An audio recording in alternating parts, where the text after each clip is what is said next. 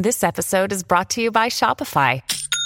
Forget the frustration of picking commerce platforms when you switch your business to Shopify, the global commerce platform that supercharges your selling wherever you sell. With Shopify, you'll harness the same intuitive features, trusted apps, and powerful analytics used by the world's leading brands. Sign up today for your $1 per month trial period at shopify.com slash tech, all lowercase. That's shopify.com slash tech. Estamos de vuelta con la revista informativa de Mañana con Americano, junto a Gaby Peroso y Jolly Cuello, por Americano. Continuamos con más informaciones aquí de Mañana con Americano con chocolate. Nos estamos despertando muy temprano con un tucancito. Yo no sé si en Colombia también llaman así a este pájaro. Sí, sí, sí, sí. Ese colorido de toda esa selva. Así es. Pues. Hay que poner un poquito de dulce a todas estas noticias, ¿verdad? Suavizar un poco el día. Vamos ahora a darle la bienvenida a Pablo Quiroga. Él es periodista de tecnología con experiencia en medios internacionales, también magíster en periodismo audiovisual y documental y uno de los nuestros, de aquí, de la Casa de Americano, porque queremos hablar de esa posible compra por parte de Elon Musk de Twitter. Y a mí me llama la atención poderosamente, Pablo, que siempre se habla de una compra hostil y que Twitter está haciendo todo lo posible porque no ocurra. Esto no debería llevarse a cabo con normalidad o el gran tema aquí es la libertad de expresión. Buenos días. Hola, ¿cómo están? Eh, feliz de poder estar nuevamente con ustedes. Un abrazo grande. Oye, mira, eh, respecto a la situación, lo que está pasando ahora con eh, la posible venta de Twitter de forma completa a Elon Musk, tiene muchas aristas. Es algo bastante curioso lo que está pasando y sin duda que nos permite entrar a una nueva era en torno a, todo lo que está pasando con los gigantes tecnológicos. ¿Y por qué digo uh, tiene distintas aristas? Porque ya hemos visto en la prensa cómo también eh, Elon Musk, ya desde hace unos días atrás, unas semanas, eh, había dicho que quería una red social que fuese a favor de la libertad de expresión. Luego de eso, eh, supimos de las intenciones de querer comprar Twitter y también hacerse accionista. Partimos con eso. Se hizo del 9.5% de las acciones de Twitter. Y luego de eso, la compañía le dijo, ok, pero tú no puedes comprar más del 14.8% de las acciones de la compañía. Y sí podemos también darte un asiento en el directorio porque vas a ser el accionista mayoritario. Hasta ahí íbamos bien. Ahora, ¿qué pasó después? Elon Musk dijo, no, muchas gracias, no es mi intención quedarme en el directorio y con tan solo quiero tener capacidad de decidir y tomar nuevos caminos para la compañía. Entonces, ¿cuál fue el plan eh, siguiente de él? El paso fue hacer una propuesta para comprar la compañía a 43 mil millones de dólares. Una cifra bastante generosa, por así decirlo, calculando también que eh, la compañía tiene, está ya a nivel mundial, todos conocemos Twitter, el avance que tiene, pero esto también es muy curioso porque la compañía no quiere al parecer ser vendida a una sola persona, en este caso Elon Musk. No sabemos, porque no ha habido ningún comunicado de la compañía, si es una compra, o sea, solamente porque es Elon Musk quien quiere comprarla o no quieren vendérsela a alguien de forma forma completa. Entonces, ¿qué es lo que ellos hicieron? Durante el fin de semana reciente, recién ahora, hace poquitos días atrás, la compañía dijo, vamos a accionar un mecanismo que en, eh, en, mercado se llama la píldora roja. ¿En qué consiste esta píldora roja? Que ayer ya se confirmó que le iban a poner eh, a aplicar esta metodología. La píldora roja consiste en vender más, poner a la venta más títulos de acciones para todos los accionistas a un precio más bajo, pero donde Elon Musk no pueda comprar. Entonces van a entrar nuevos eh, actores a este juego, donde van a poder eh, tomar parte de la compañía y donde ninguno de ellos va a poder tomar más del 15% de Twitter. Ahora también, ¿cuál es la otra lista de esto? ¿Qué pasa si finalmente Elon Musk eh, logra hacerse de la compañía? ¿Cuánta información va a, ¿A cuánta información va a poder acceder Elon Musk? Recordemos que Elon Musk es un multimillonario, la persona más rica del mundo y tiene empresas en todos los ámbitos. Tiene empresas eh, con el transporte aeroespacial, con los cohetes de SpaceX, tiene internet satelital con Starlink, también tiene los automóviles eléctricos, que son los Teslas también. Ya está, eh, ya tiene los prototipos listos de humanoides, robots humanoides que van a imitar los movimientos y pensamientos de nosotros gracias a la inteligencia artificial. Entonces, si nosotros pensamos también que eh, millones de personas, de cientos de millones de personas, están día a día en Twitter mostrando sus pensamientos, sus conductas, ¿quién no me asegura que también eh, Elon Musk pueda influir en esa red social para orientarnos a ciertas conductas. Esto lo que estoy diciendo no es algo descabellado, no es algo loco y no es algo nuevo, porque incluso hace unos años atrás en Facebook se hacía la misma situación, se hacía el mismo ejercicio y así también se dio a conocer el, el, escándalo con Cambridge Analytics, que también como la red social de Facebook lograba influir en la capacidad de decisión de las personas. Por lo tanto, lo que estamos ahora viviendo es bastante peculiar y también sentaría un precedente sobre también los otros gigantes tecnológicos. ¿Estarán al servicio de la gente? ¿Realmente habrá libertad de expresión? ¿Qué va a pasar con esto? Bueno, vienen las regulaciones seguramente a medida que se va descubriendo todo eso, pero en efecto, como tú mencionabas, esto se divide en dos partes, ¿no? En la una, que es una transacción netamente comercial que obedece a un individuo con mucho dinero interesado en adquirir una compañía, que es una eh, acción hostil que es que, ocurre más de lo que uno cree cuando alguien quiere apoderarse de algo. Pero lo interesante de lo que estás comentando es que de pronto lo que comienza como una libertad de expresión, porque así es que se ha, planteado toda esta situación en la que Elon Musk no le gusta las restricciones que se han implementado en Twitter. Y curiosamente, el mismo fundador de Twitter estaba criticando que el, el hecho de que de pronto Elon Musk se pueda apoderar de la compañía obedece a la forma como se ha estructurado la misma. Y eh, Elon Musk hace un tweet en el que dice, cuando, si yo llego a ser el dueño de la compañía, los ejecutivos van a tener cero en nómina, es decir, no les voy a pagar ni un dólar. Y, no, se sabe cómo interpretar todo eso. ¿Qué, crees tú que va a ocurrir? Porque una cosa sí es cierta, parece que va a continuar él en, sus ah, ofrecimientos a pesar de esta píldora que han estado introduciendo para abaratar la, acción, porque desde que él entró en, en la compañía la acción se ha disparado. Eh, justamente, de hecho, ayer, por ejemplo, eh, eh, las acciones durante la mañana aumentaron un 5% y ya así, pasado el mediodía, retrocedían un 3,5%, porque aquí la situación es bastante dispar y no se sabe bien cuáles van a ser, cuáles van a ser los pasos a seguir en torno a, esta situación. Ahora bien, tú señalabas sobre estas reglas que propone Elon Musk para, el, para los ejecutivos de la compañía, donde no quisiera pagarles nada, eh, la nómina dejarla en ceros, como lo mencionabas, pero llama la atención también eh, cuál es la finalidad de Twitter. Eh, aquí nos estamos separando totalmente de cuál era el rol, que era también eh, permitir a las personas comunicarse a través de 140, 140, eh, caracteres. Y ahora estamos entrando incluso en una pelea bastante eh, económica y también con ribetes políticos. ¿Y por qué digo ribetes políticos? Porque también hay muchas personas que están en contra de esta operación y sobre todo ya se han señalado que son medios que son bastante progresistas. ¿Por qué? Porque ahí, aquí siempre hay, hay temas bastante políticos escondidos detrás de eso y eso hay que estar atento, que la mayoría de los medios hoy, en día son progresistas y están reclamando y no están a favor de la venta de Twitter por el, este misma apertura hacia la libertad de expresión, de cuánto también se pueden estar controlando el discurso o la narrativa de ciertas acciones. Entonces también llama la atención sobre qué va a pasar después. O sea, el paso siguiente, eh, el único que lo tiene claro va a ser Elon Musk porque ya dijo que si no logra la compra de la compañía, él ya tiene diseñado un plan B.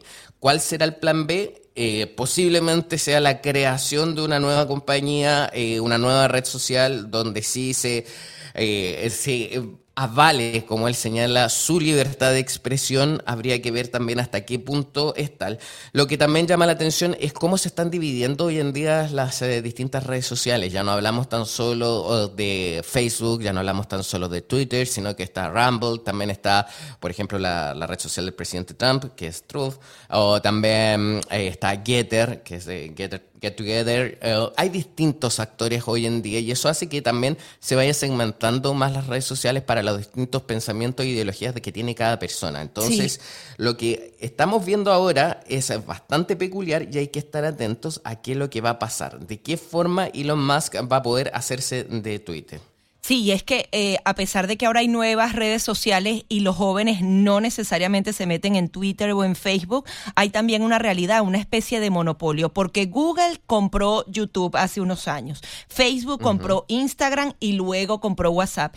Y de alguna manera no vimos ningún tipo de resistencia en este tipo de transacciones, pero ahora vemos que Elon Musk trata de comprarlo. Aquí también hay una guerra de élites económicas, eh, de, de justamente mantener el pensamiento solamente en una línea discursiva. Es que tú diste justo en el clavo, como hay un dicho también que, que utilizamos mucho, porque es, eh, llama la atención. A ver, nosotros hace unas pocas semanas atrás nos dimos cuenta, por ejemplo, que Facebook había dado 400 millones de dólares a la campaña de Biden para que lo gastara en la, campaña de las elecciones pasadas. Ahora bien, también nadie reclamó cuando Facebook, que es Meta ahora, se hizo de otras redes sociales como Instagram, también WhatsApp, y empiezan a tomar ya control de parte de todo este medio de, las redes sociales. Ahora bien, también eh, hay que recordar que Amazon eh, se hizo cargo de Twitch, que lo utilizan sobre todo los millennials o los centennials, las nuevas generaciones, esta red de transmisión de streaming, sobre todo para los videojuegos.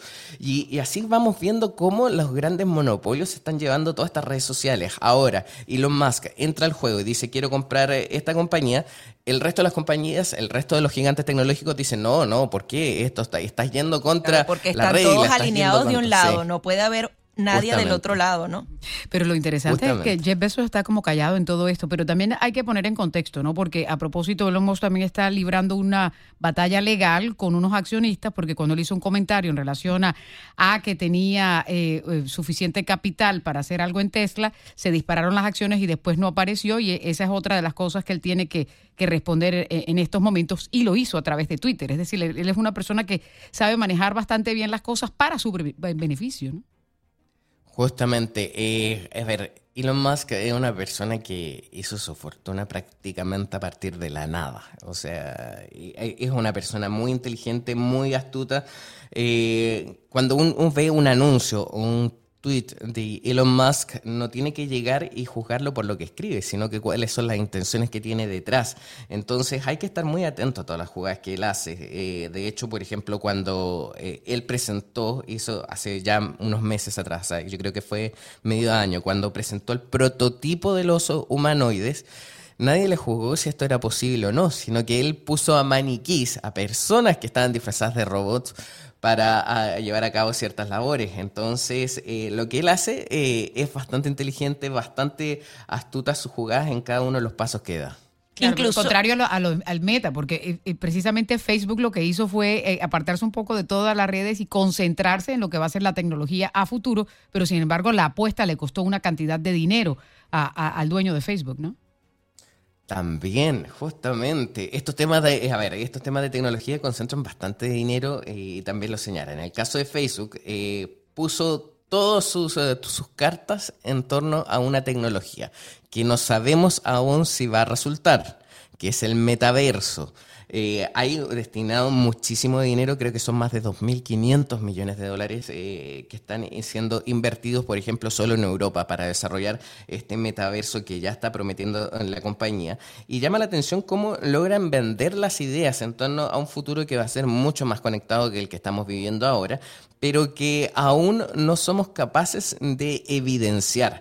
Entonces, queda mucha tarea para ver si realmente se puede llevar a la práctica todo lo que está ocurriendo, por ejemplo, con estas mismas gafas de realidad virtual, que incluso la idea viene ya de hace años a través de, Google, que su matriz es Alphabet, donde ellos la promocionaban, después no funcionó, dejaron de venderlas, después también ocurre lo mismo con Facebook, pero al final no vemos todavía algo en el mercado. Entonces, llama la atención de cómo ellos proponen estos proyectos nuevos, estas ideas, aumentando también la especulación, porque así suben las eh, inversiones de ellos, así suben también las acciones, pero al final no vemos nada en concreto todavía. Estamos comprando agua para el futuro. Sí, incluso eh, de alguna manera siempre se trata de eh, esos juegos financieros que hace este hombre, porque hay también quienes dicen que él solamente está intentando esto, que no tiene los recursos para comprar o que su última intención no es comprar Twitter, sino justamente girar la balanza y de alguna manera hacer que esta compañía pierda valor. Lo que sí es un hecho eh, que según Bloomberg hay varios bancos de inversión estadounidense detrás de toda la operación. Se dice que del lado de Moss está Morgan Stanley y del lado de Twitter estaría Goldman Sachs y JP Morgan. Es decir, esto es una lucha de titanes. Sí. Completamente una lucha. Y es que hay que tomar atención de esto. Eh, ya es conocido que estas compañías, estos bancos también, estas, instituciones de inversión, están asesorando tanto a Meta como también a, Elon Musk o, también Twitter, digámoslo así. Eh, pero aparte de eso, también hay muchísimos otros fondos que no se conocen y no, conocen, no se conocen quiénes son las personas que están detrás, porque se compran estas acciones de estas grandes compañías a nombre de los mismos fondos, pero no se conoce quién es la persona que está a cargo. Entonces, si en algún minuto se levanta ese secreto donde se puede conocer quiénes son las personas que están detrás, de seguro nos vamos a llevar muchas sorpresas. Y al ciudadano común y corriente que usa todas estas plataformas, ¿en qué manera le beneficia o le perjudica todas estas ah, situaciones que se están viviendo entre los dueños de estas compañías? Esa es una pregunta muy clave y muy importante. Me imagino, a ver, eh, hagamos una prueba rápida. Jolie y Gaby, ¿ustedes tienen cuenta de Twitter? Sí. Sí. Bien, ¿la utilizan frecuentemente? Yo no, tanto. Yo no. Cada vez menos. Ya, Miren, vamos a partir de la base. ¿Tenemos tiempo? Tenemos tiempo. tenemos, tenemos unos minutos. El reloj. Vamos a ver esto. Piensen lo siguiente. Ustedes cuando se crearon la cuenta, la cuenta fue gratuita. No pagaron nada. Ustedes simplemente se registraron, colocaron su correo electrónico, colocaron sus datos. Cuando nosotros eh, nos registramos en algún servicio en Internet para tener ese servicio, no es precisamente porque nosotros somos los clientes, sino que somos el producto para otras empresas. Entonces, ¿de qué forma nos afecta todo esto que está pasando con Twitter? Pues de varias formas. Una de esas es que la información que nosotros tenemos se va a traspasar a ciertas a otras empresas, se puede vender también, se puede trabajar y manipular. Por más de que uno, estas mismas grandes tecnológicas digan no que la información de, de, ustedes no va a terceros, ok, pero ¿cuáles son los terceros? Porque dentro de ese mismo conglomerado también hay otras empresas, por lo tanto ellos se van a distribuir la información. De hecho, eh, por ejemplo, nos vamos a a, otra situación, a otro caso, en Europa. La Unión Europea aprobó eh, hace muy pocos días atrás, de hecho fue la semana pasada, una regulación donde exige a las grandes compañías a informar o dar la información de la gente a otras empresas que son más pequeñas y que están en el mismo bloque europeo, con el fin de que no crezca tanto ese monopolio de empresas. Entonces, al final, ok, se ayuda a las empresas, pero a costa de nosotros, porque nuestra información, nuestros usos, nuestros datos van siendo transmitidos hacia otras partes. Sí, nuestra conducta para a la hora de, de ver qué tipo de información tenemos, qué compramos, nuestro patrón, es que lo tienen a uno todo identificado, desde cuando sale, cuánto tiempo ha estado en la red, eso todo se lo y, y, y, a ustedes no les ha llegado un meme de, de, un señor que está tratando de explicar con Google ordenando una pizza y de pronto le dice, no compres esta pizza porque te hace daño para el colesterol, yo me tomo mis medicamentos y dice, no, no los has comprado en el último mes, es decir, le van siguiendo toda la vida a uno que te quedas abismado.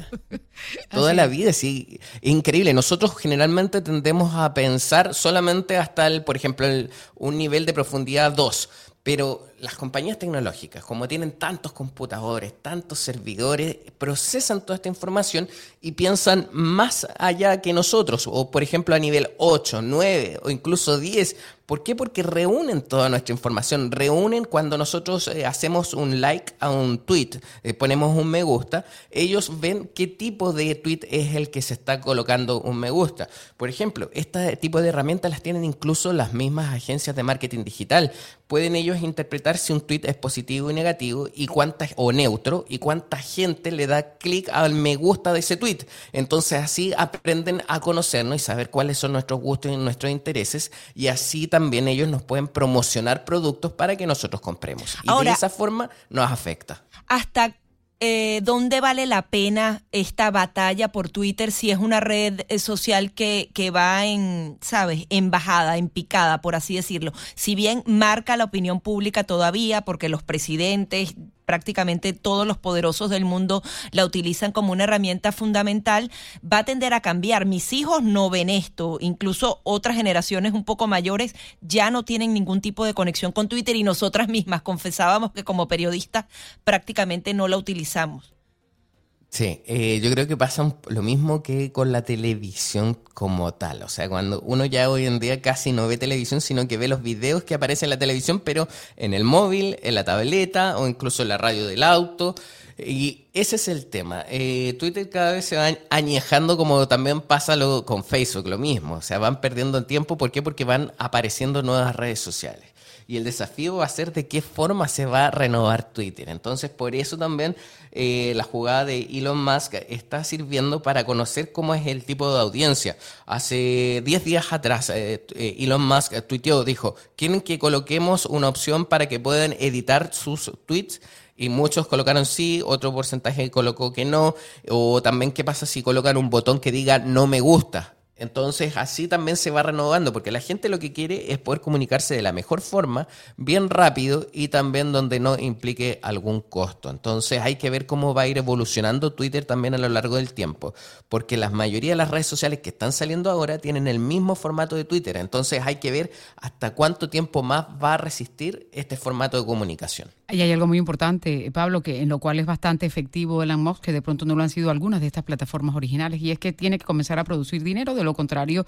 eh, a, pesar de que pueda ser práctica, no, no sirve para nada. Y eso es una de las deficiencias que está teniendo Twitter, que no está generando suficiente ingreso y por eso él está tratando de buscar esos mecanismos. Justamente, eh, no está generando tanto ingresos para lo que debiese ser. No genera tanto ingreso, por ejemplo, como Facebook. Pero ya se está viendo, hay distintas eh, legislaciones, no, no, no legislaciones, pero sí regulaciones dentro de la misma compañía en torno a cómo generar más ingresos. Y uno de esos, por ejemplo, es el tema de los grupos. Así como vemos en las redes sociales como Telegram o, bueno, este tipo de chats de mensajería, como hay canales de información información. Se está viendo cómo se puede generar ingreso a través de eso y, por supuesto, la infaltable publicidad, ya sea entre medios de los tweets o también en el costado de la pantalla o dentro del mismo mensaje. Ni hablar, porque una vez se le pierde en Facebook todo lo que está buscando, tanta cantidad de publicidad que le dan. ¿Qué vamos a tener en TikTok?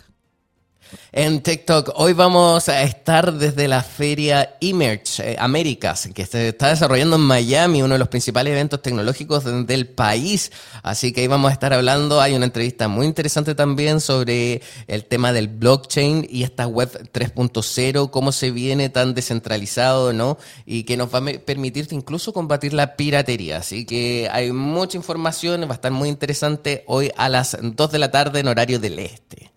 Muy bien. Pablo Quiroga, que presenta TikTok y que está también con nosotros analizando un poco más todo esto de la tecnología, pues estaremos muy atentos aquí a través de Americano Media. Muchas gracias, Pablo. Gracias, que estén bien, adiós.